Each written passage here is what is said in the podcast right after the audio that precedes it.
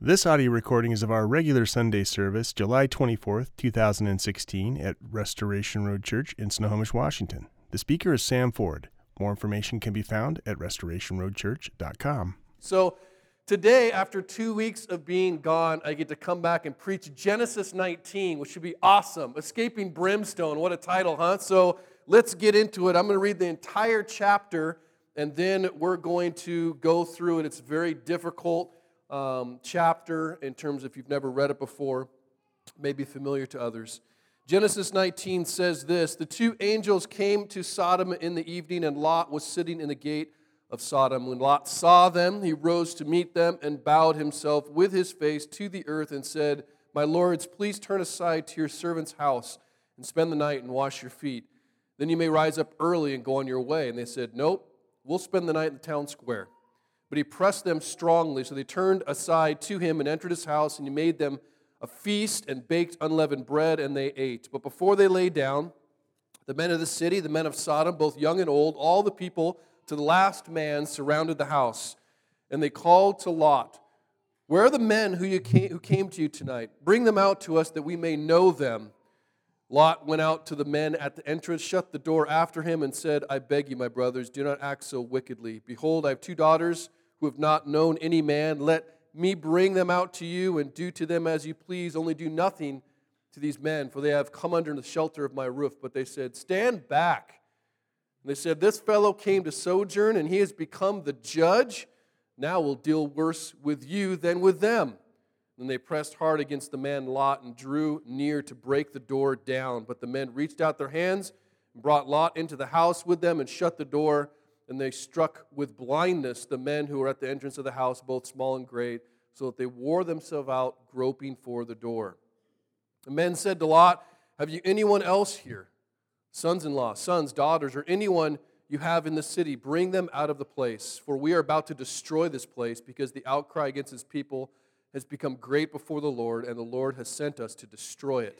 So Lot went out and said to his sons-in-laws, who were to marry his daughters, "Up, get out of this place, for the Lord is about to destroy the city." And he seemed to his sons-in-laws to be jesting. As morning dawned, the angels urged Lot, saying, Take your wife and your daughters who are here, lest you be swept away in the punishment of the city." But he lingered. So the men seized him and his wife and his two daughters by the hand. The Lord being merciful to him, they brought him out and set him outside the city. And as they brought them out, one said, "Escape for your life. Do not look back or stop anywhere in the valley. Escape to the hills, lest you be swept away." And Lot said to them, "Oh no, my lords. Behold, your servant has found favor in your sight, and you have shown me great kindness in saving my life, but I cannot escape to the hills, lest the disaster overtake me and I die. Behold, the city is near enough to flee to, and it's a little one. Let me escape there. Is it not a little one? My life will be saved." He said to them, "Behold, I grant you this favor also, that I will not overthrow the city of which you have spoken. Escape there quickly, for I can do nothing till you arrive there." Therefore, the name of the city was called Zoar. The sun had risen on the earth when Lot came to Zoar, and the Lord rained on Sodom and Gomorrah sulfur and fire from the Lord out of heaven. And he overthrew those cities and all the valley and all the inhabitants of the cities and what grew on the ground. But Lot's wife behind him looked back, and she became a pillar of salt. And Abraham went early in the morning to the place where he had stood before the Lord. He looked down toward Sodom and Gomorrah and toward all the land of the valley, and looked, and behold, the smoke of the land went up like the smoke of a furnace. So it was that when God destroyed the cities of the valley, God remembered Abraham and sent Lot out of the midst of the overthrow when he overthrew the cities in which Lot had lived. Now Lot went up to Zoar and lived in the hills with his two daughters, for he was afraid to live in Zoar. He lived in a cave with his two daughters. And the firstborn said to the younger, "Our father is old, and there's not a man on earth to come to us after the manner of all the earth. Come, let us make our father drink wine, and we'll lie with him, and we may preserve offspring from our father." So they made their father drink wine that night, and the firstborn went in and lay with her father, and did not know when she lay down or when she arose. And the next day the firstborn said to the younger, "Behold, I lay last night with my father. Let us make him drink wine tonight also. Then you go in and lie with him, we may preserve our offspring from our father." So they made their father drink wine that night also, and the younger arose and lay with him, and he did not know when she lay down or when she arose. Thus both the daughters of Lot became pregnant by their father. The firstborn son called his name Moab. He's the father of the Moabites to this day. The younger also bore a son, called his name Ben-Ami, and he is the father of the Ammonites to this day. This is God's word, and a pretty stark one it is. Do you know that was in the Bible?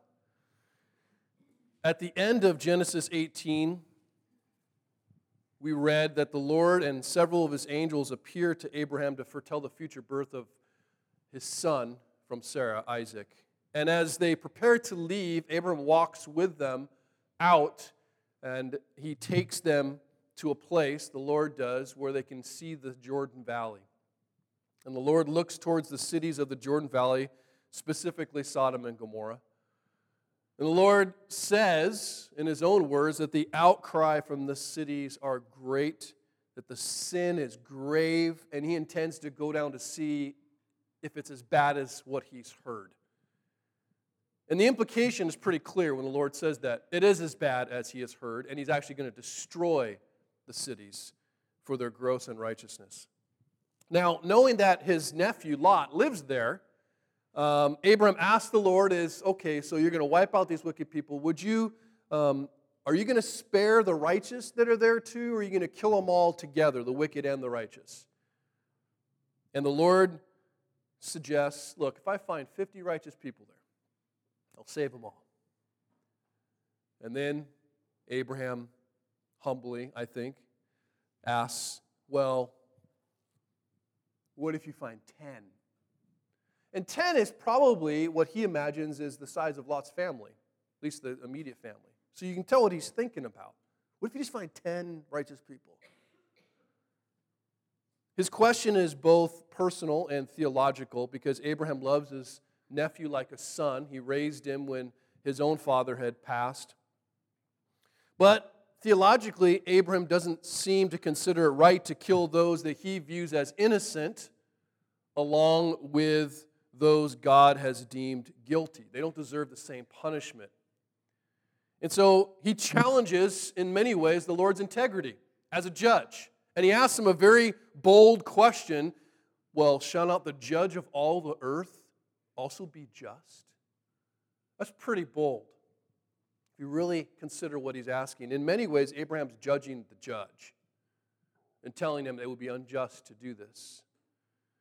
See, in comparison to the unrighteousness of the cities that Lot lives in currently, Sodom and then Gomorrah and some other cities, Abraham considers Lot righteous compared to their horrible people there. But we need to understand something, that a person's standing with God and standing before God is not ever determined or found by comparing with other men. We play that game very easily, feeling better or worse compared to those we deem righteous and those we deem unrighteous, and that is a huge mistake. Someone standing before God is not based off of comparisons, because I guarantee you'll find someone who you think is worse than you to make yourself feel better. Moreover, what men deserve from God is never determined by our own opinions, nor is rightness decided by personal preference. I am confident that we in this group here disagree about a lot. But there's a rightness that God has dictated that puts our personal preferences, keeps them silent. They're irrelevant to what we think or feel. Our responsibility, especially to read Scripture, but in life, is not to question the rightness of God's judgments, but to simply receive them as good, even if we don't like them, even if they're unpopular, even if they feel yucky. Now, unapologetically, God judges sin in this chapter violently and completely. There's no way to read it differently. The judgment of God, though, is not a real popular topic in today's culture, and it's not even very popular in the church. Not to suggest it should be popular, but the phrase fire and brimstone is the kind of thing that we go, ooh, you're so fire and brimstone. If there is a fire and brimstone chapter in the Bible, it's Genesis 19. It seems that today we have become much more concerned with offending ungodly men than we are in offending God. As a result, governed by fear, people and pastors refuse to declare anything wrong. Instead of openly speaking the truth and doing so in love, even with gentleness but directness, they soften, they reinterpret, or even avoid the truth altogether. Refusing to speak of God's wrath plainly against sin, I believe, neuters the gospel, and it robs it of its power to actually save us from the sin that's being punished. God did not just forgive our sin by forgetting it and moving on. I hope we understand that. And if not, I hope you will by the time we're done. God poured out his full wrath in the same similar spiritual and physical way that we see here in Genesis 19 on his son. And he did so in our place for our sin. Like the cross, Genesis 19 reveals God's attitude toward sin. It's not merely a picture of what a few, quote, bad people in our minds deserve. It's what every human being ever born deserves. And like the cross, Genesis 19 is this crazy picture where justice and love come together. And like the cross, Genesis 19 is maybe best said is where hell meets grace. Passages like Genesis 19 are those ones, and they're few, but they are certainly them. Noah's Ark is one of them. We've had two in 19 chapters where God's wrath is on full display. And it's either going to make God's grace for you easier or more difficult to accept. And my prayer is that it makes God's grace that much larger for you. Let's take a look at this. Now, it's important to understand that there are countless cities that God could destroy here. Justly so. But Sodom, in particular, gives us a picture, I think, of an extreme level of depravity, of how far things can go, how bad things can get. The angels who visit Lot, come to Sodom in the evening, and as they do, Lot meets them at the gate and immediately invites them into his home, almost like anxiously. And the men say, no, we'll sleep in the town square, which is not an uncommon practice, but Lot knows how dangerous that's going to be. He knows his city well. And so he presses them strongly. He pretty much persuades and argues, no, guys, you need to come into my house tonight, right now. It's getting dark.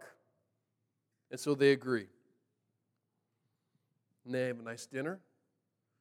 And shortly before they go to bed, a crowd begins to surround Lot's house.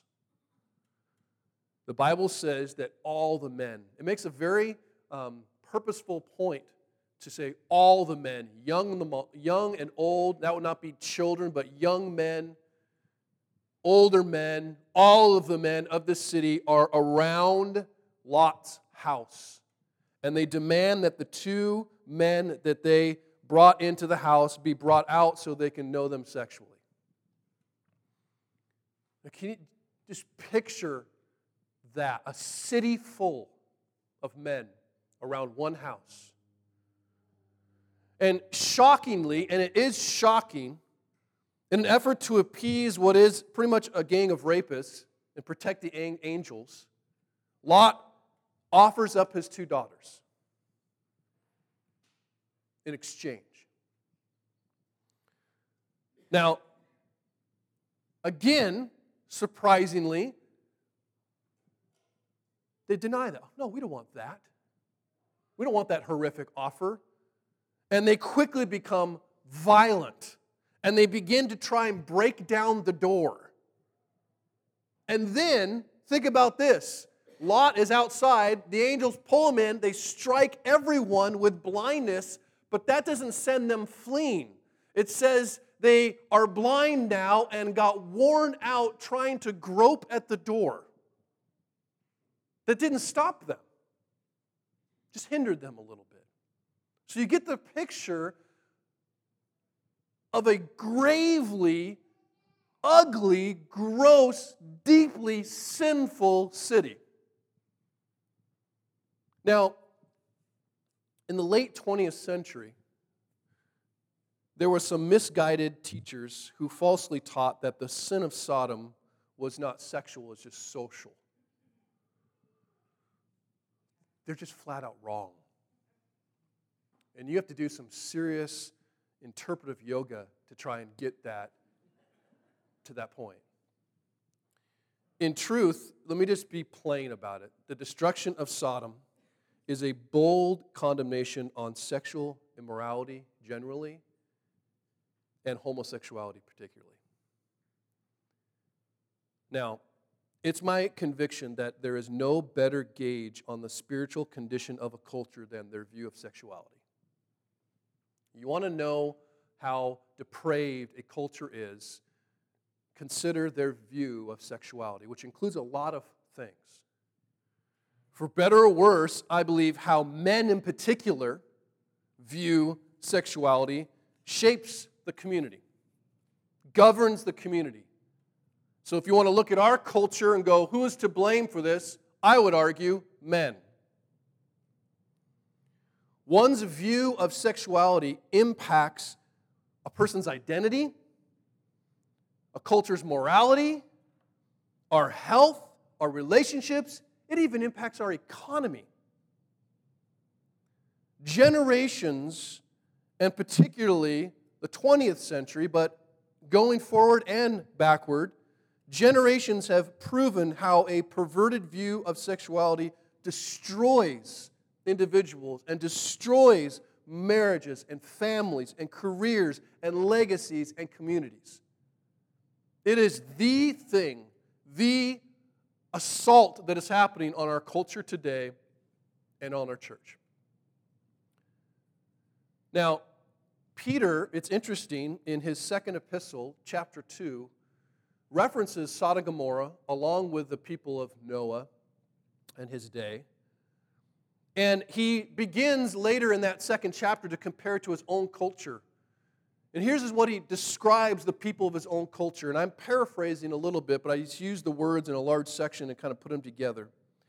He describes them as rebellious, blasphemous, idolatrous men who have forsaken what is right and act like irrational animals. Sounds like Genesis 19. Sounds like America 2016. Enslaved to their sensual passions, he says, they have an insatiable appetite for sin and a great disdain for all authority. No one can tell me what's right. We make our own rules. Sounds like Genesis 19. Sounds like America 2016. They revel in their deceptions. They feast on the vulnerable. They boast in themselves. They entice with pleasure, and they bring corruption to themselves and the world. That's how Peter describes his own culture in the first century. And I'm not sure things have gotten much better. This is the heart of Sodom that I believe Peter describes, but it's actually the heart of our own culture that we live in. But I will say this, and I think it's important. If Genesis 19 was only about sexual sin, which I think is iconic, if you will, and exemplative of how depraved a culture is. But if it's only about sexual sin, many of us, but certainly not most of us, would dismiss Genesis 19 as that doesn't really apply to me. I don't struggle with that. Which that's possible. It's possible you're lying too. Genesis 19, however, is, I want to be clear, not just about a sin. It's actually about our addiction to sin that we all struggle with. Before we are in Christ, before anyone is in Christ, they live in Sodom. They live away from the presence of God, and they live worshiping something else as God, which will cause them to sacrifice everything they love for. So it may not be this, but I guarantee you it was or perhaps is something. Before Christ, we all live in Sodom. Now, Lot, interestingly enough, is described, or probably best described, as a believer living in Sodom. Why do I say that? Well, in that same epistle, the beginning of the second chapter, Peter says that Lot's a righteous dude. He says Lot living in Sodom was a righteous man who was greatly distressed by the sensual conduct of the wicked. For as that righteous man lived among them day after day, he was tormenting his righteous soul over the lawless deeds that he saw and heard. Lot, according to Peter, struggled living in the city, but not enough to leave the city. But Peter calls him a righteous man. We'll say a believer who's choosing to live in this place. Perhaps thinking, I can handle it. It's not that big a deal. It's not going to overwhelm me. Now, clearly, Lot's interactions with the angels distinguish him a little bit differently from the culture he's living in. First, he makes a point to invite, obviously, the angels into his home to protect them, seems to be implied. When they surround his house, Lot steps out, puts himself between these people and the angels. He, in many ways, exposes himself, makes himself vulnerable. Not everyone would do that. When he's talking to the men outside, he tells them, brothers, which is a problem right there, friends, which is a problem right there, but he says, don't do this wicked thing. He does tell them it's wrong, of which they get violent. They're like, who are you to judge us? Ever heard that? And finally, after being protected by the angels by casting blind, he does eventually go warn those he loves that destruction's coming. He does believe what the angels have told him.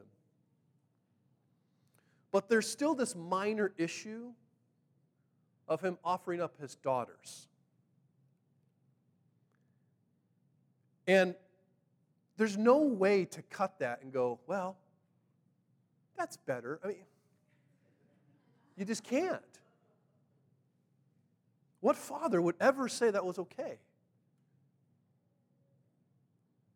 But the important thing is, remember, as we sit in judgment on Lot, because it's easy to sit there, right? Like, oh, I could never do that. Put a pause button on that for a second. Lot didn't get to where he is overnight. That didn't happen like this. I've never met a couple that's getting divorced that said, hey, right before we got married, we thought, hey, 7 years, let's get divorced. What do you say? I'll get addicted to porn. You have an affair. Be great, right? No one ever does that. No one ever plans for those things to happen. Perhaps they don't plan for them not to happen, though. Lot didn't get to this point he is overnight. Lot, I would say, slowly fell into Sodom as he slowly moved away from the presence of God. And over time, he stopped living in accord with God's promises, and he isolated himself from God's people. What did he do? He stopped living in accord with God's promises that he knew and started living apart from God's people. He isolated himself. The progression from Genesis 13, where Lot first looks where he wants to go. Remember, they had a big fight, and they're like, where are we going to go? And Lot saw the Jordan Valley, where Sodom and Gomorrah was, and there was great wickedness. I'm going to go there. Ever since there to where he is now, there was a very clear progression. If you read those chapters again, you would see in Genesis 13, the first thing, what? He saw Sodom. He just looked at it. Ooh, that looks nice. Later in Genesis 13, it says he pitched his tent near Sodom. He didn't go in. He just got real close. And then, later in Genesis 14, it says by that point he's living in Sodom. Remember when the battle came and he was taken captive and then Abraham went and saved him? He had been living in Sodom at the time, and he was captured with the city of Sodom. But when we meet him here in Genesis 19, where is he? At the gate. He is one of the leaders of Sodom. The gate was a place where the respected rulers stood, and they would make judgments, and they would guide the city and make decisions for the... He is not just an attendee. He is a full participant in shaping the city.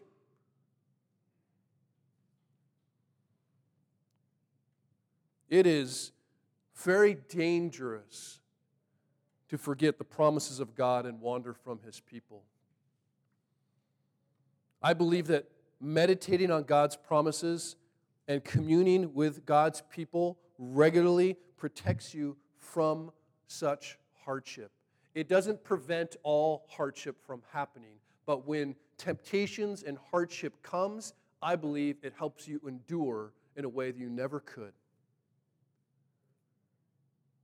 See, worldly pursuits are very slow, but they, over time, give birth to very sinful consequences, and left unchecked, what is a small compromise at first ends up in a great catastrophe. And I don't know if you would call giving your daughters up to be raped by a gang of men a catastrophe, but I would.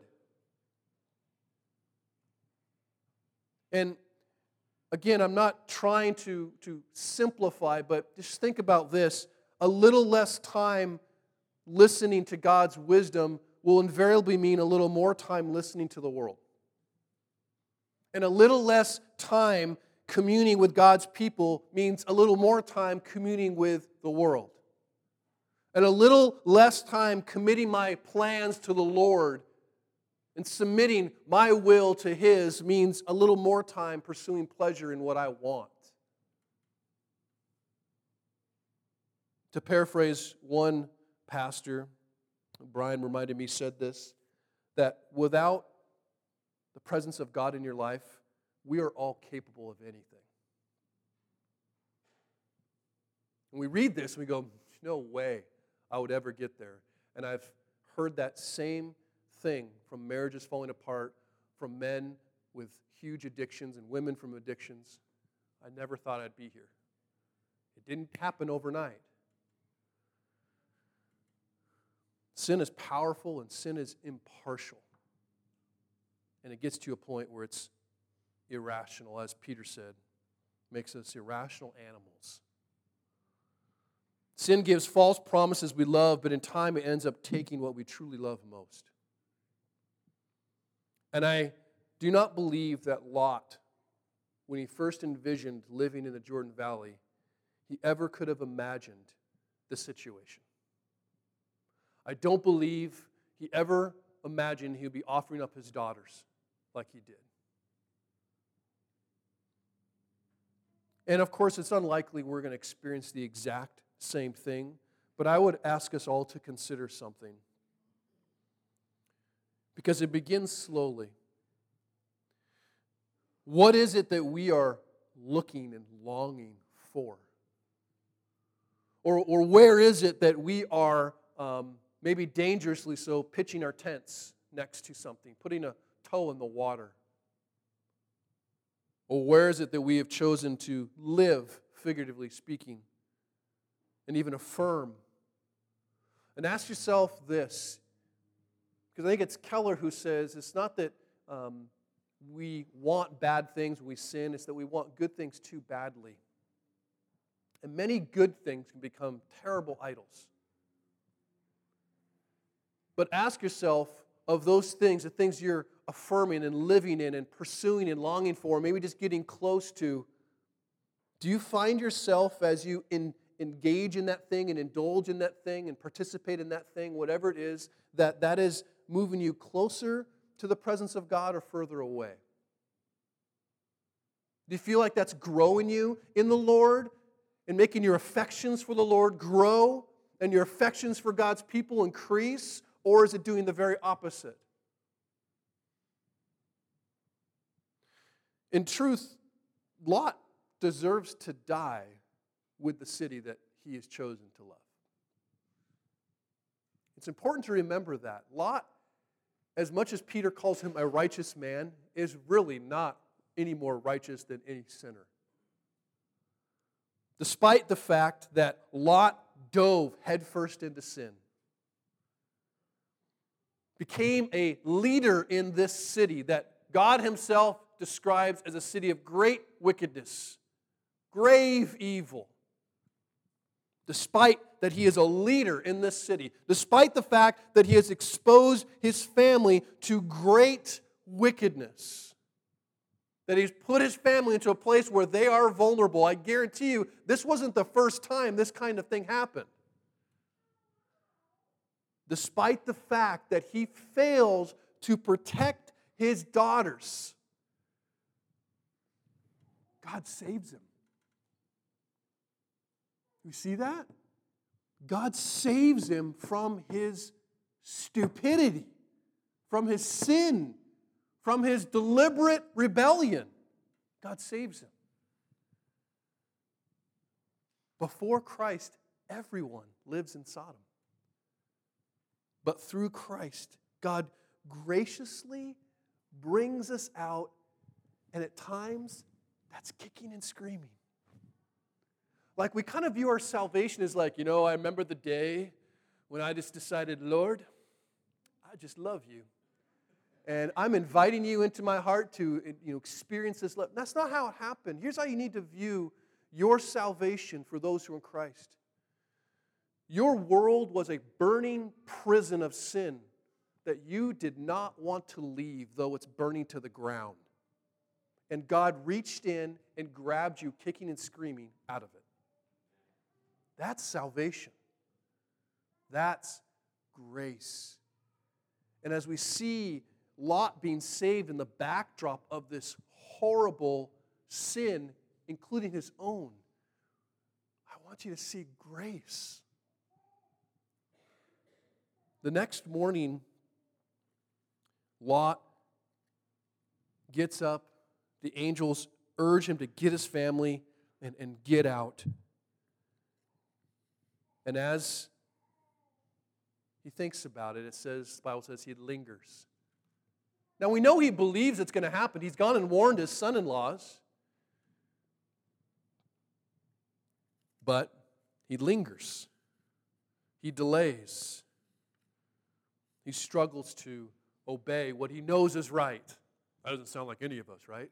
I know this is right. I know this is bad. Ah! And though, again, Lot deserves to get what his delay has earned him, God shows mercy. And his mercy comes in the form of angels grabbing him and dragging him out of the city. Now, mind you, they're not taking his luggage probably with them. It's just him. And because Lot has yet to see the impending doom, right? The angel's actions probably feel anything but merciful. What are you doing? Fire hasn't fallen yet, and they're being dragged. Like, he might be bothered. Give me a minute. Let me pack my stuff. No, you don't got a minute. And they're dragging him out. I am convinced that God will ruin our timelines, our lifestyles, and our comfort if it means saving our lives. He'll ruin it. He will wreck our day. He will wreck our year. He will wreck our life if it means saving our life. And Lot is warned, okay, you're out now, go, run to the hills. And the hills, remind you, the last time he was on a hill was when he was with Abraham, looking down in the Jordan Valley. So what is he really pointing to? You start going west, young man. Go west. And we talked about the idea of east and west, and east was really symbolic in the Bible of away from the presence of God, and west was toward it. That's where Abraham was. That's where God's people were. He's like, go, run to the hills, flee from this place. And we might expect Lot to go, okay, all right, let's do this, let's get out of here. Mind you, he has... seems a couple daughters still left in the city.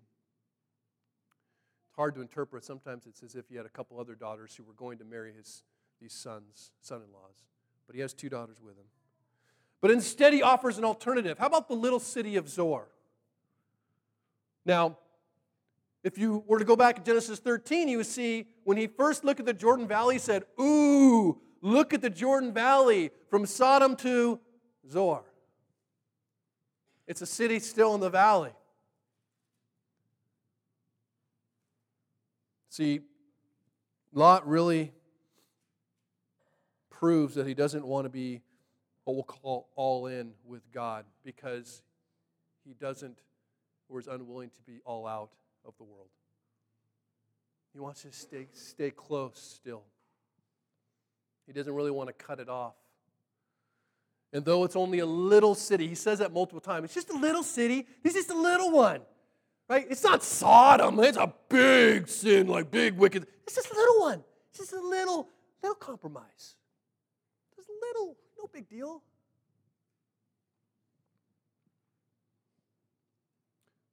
Physically, Lot's life has been saved, but I think spiritually he's going to lose it. We don't hear about Lot after this chapter. God punished the unrighteous Sodom by actively destroying it with fiery asphalt from the sky. But I sometimes wonder, like Lot, if he passively punishes us by giving us exactly what we want. And that's what he does with Lot. And Lot's really no different than his wife. We hear much about Lot's wife. Lot lingered, and it says his wife lagged behind. Lingering, lagging. She turned as she's in Zoar, looking back at the cities that, as the sulfur is falling and things are burning, she looks back.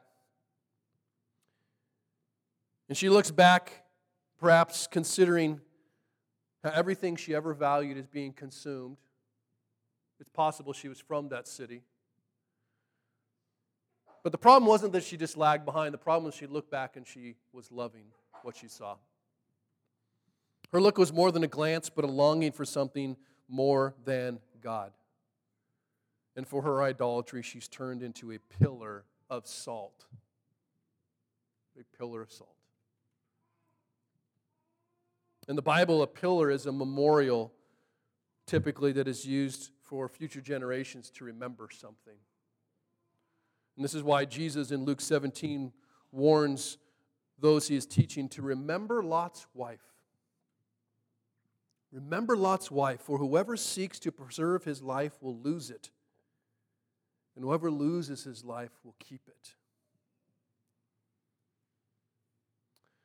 Jesus said that when teaching about his second coming in the same section, there'd be a time when the kingdom of God would arrive in its fullness. And Jesus speaks about the imminence of that day, how it could come in any moment, and we are not to waste our time in pursuit of the wrong things.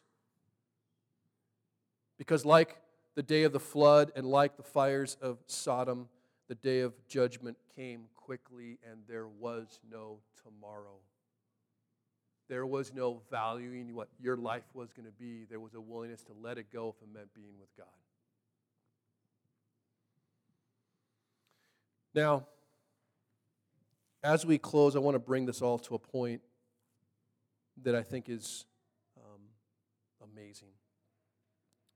The passage ends with Abraham getting up early in the morning to see if what God said was going to happen would happen.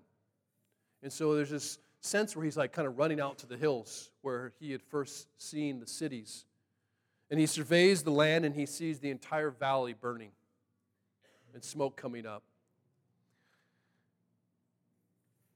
And in his view, nothing and no one escaped.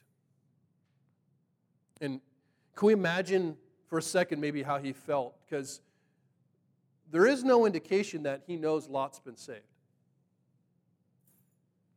You never hear an interaction with him and Lot in the future. He's never told.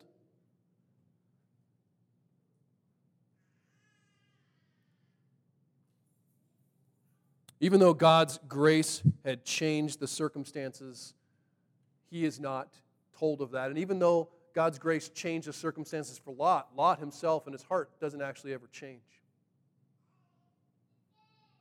Abraham sees that judgment has come down And Lot, meanwhile, is hiding in a cave.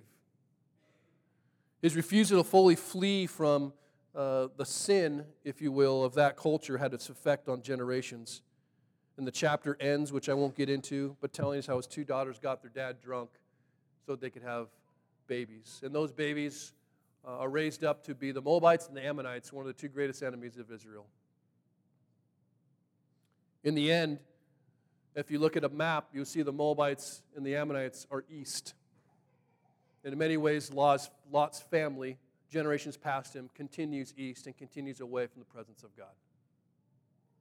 But interestingly enough, which I didn't read, at the beginning of Genesis 20, Abraham has a different response to God's wrath. You'll see at the beginning of Genesis 20, Abraham moves west immediately. And he journeys to a city called Gerar. It's right almost in the center of Canaan. Symbolically, I believe he is moving deeper into God's presence, wanting to be away from the east that he saw judged, wanting nothing to do with the sin that he saw God was so serious about. Observing the wrath of God inspired Abraham and strengthened his faith. Even though he felt, Lord, aren't you going to be just? From his view, he wiped out everybody, and God said, yes, I am. And he received that as just judgment. The judgment of Sodom is dreadful, and it is really in many ways beyond our comprehension. Sin, without doubt, has been judged. But there will be a day of judgment coming for anyone who doesn't take God's escape plan. The Bible says in Matthew 11 that it will be more bearable on the day for the land of Sodom and Gomorrah than for those who've rejected God's grace. It will be more bearable for those of Sodom and Gomorrah on the day of judgment than for those who've rejected God's grace in Christ. See, for many, when you read Genesis 19, the story may cause you to actually question God's grace and question God's love. But God's grace is the very thing I pray you will see as the only way of escape. Please hear me very clearly. Nothing can save you from God's wrath but God himself. Nothing can save you from God's wrath but God himself. See, there are lots of other religions. This is the most important part of Christianity. There are lots of other religions with moral standards, condemning the things that we've read in here. There are lots of other religions and groups, if you will, organizations that have a judgment or future judgment on sin. But there is one thing that distinguishes the Christian faith from every other religion that exists, and that is the gospel. Only Christianity maintains that the just wrath of God was combined with his love on the cross. The gospel tells us that our sin deserves hell, that our sin deserves fire and brimstone. But Jesus, literally, the Son of God, literally faced hell for us so we would not have to. That's grace. The gospel doesn't take the wrath away. The gospel doesn't say, oh no, there's no judgment. It says there is a judgment, but it's been poured out on someone for you, in your place for your sin. And if you will run to Jesus, if you will run to Jesus and receive him as your only rescuer and follow him as your only Lord, he promises to be your refuge. God's wrath is certain. God's wrath is complete. But think about this. Just as the fire, and Abraham saw that it didn't just consume people, it consumed everything. And just as the fire consumed every little teeny wicked shrub of sin in Sodom and Gomorrah, So the blood of Christ covers every teeny, weeny, and big sin that you have ever committed or anything that has been committed against you. Escape his just judgment. There's only one name given under heaven through which men may be saved, and that name is Jesus. He is the sacrifice for your sin. Escape your guilt. Escape your shame. Escape your fear. Escape your punishment. And accept his forgiveness. And accept his righteousness. Accept his love. And accept his grace. And don't linger. Because there may not be a tomorrow. And don't stop. And don't ever look back. Let's pray. Oh, Father, you are an almighty God, and you are serious about our sin. The cross reveals to us, Lord, how ugly our sin is, how serious you are about our sin, that you would send your Son, your eternal Son, to die in our place. That's how bad our sin is. Lord, as we look at the unrighteousness around us, would you restrain us from considering ourselves more righteous than they? Would you remind us all that, Lord, we are the people who live in Sodom, that before Christ we all indulge, we all worship something or someone other than you. We all ran away from your presence, but by grace, Lord, you chase after us. By grace, Lord, you pull us out of the burning prison that we fight to get from. Help us to enjoy your grace. Help us to know your grace. Help us to see you as a God who hates sin but loves his people who are sinners. Thank you for your forgiveness. Thank you for your power. Thank you for the confidence that we have to call you Father and that we are your children. It is in the name of Jesus we pray. Amen.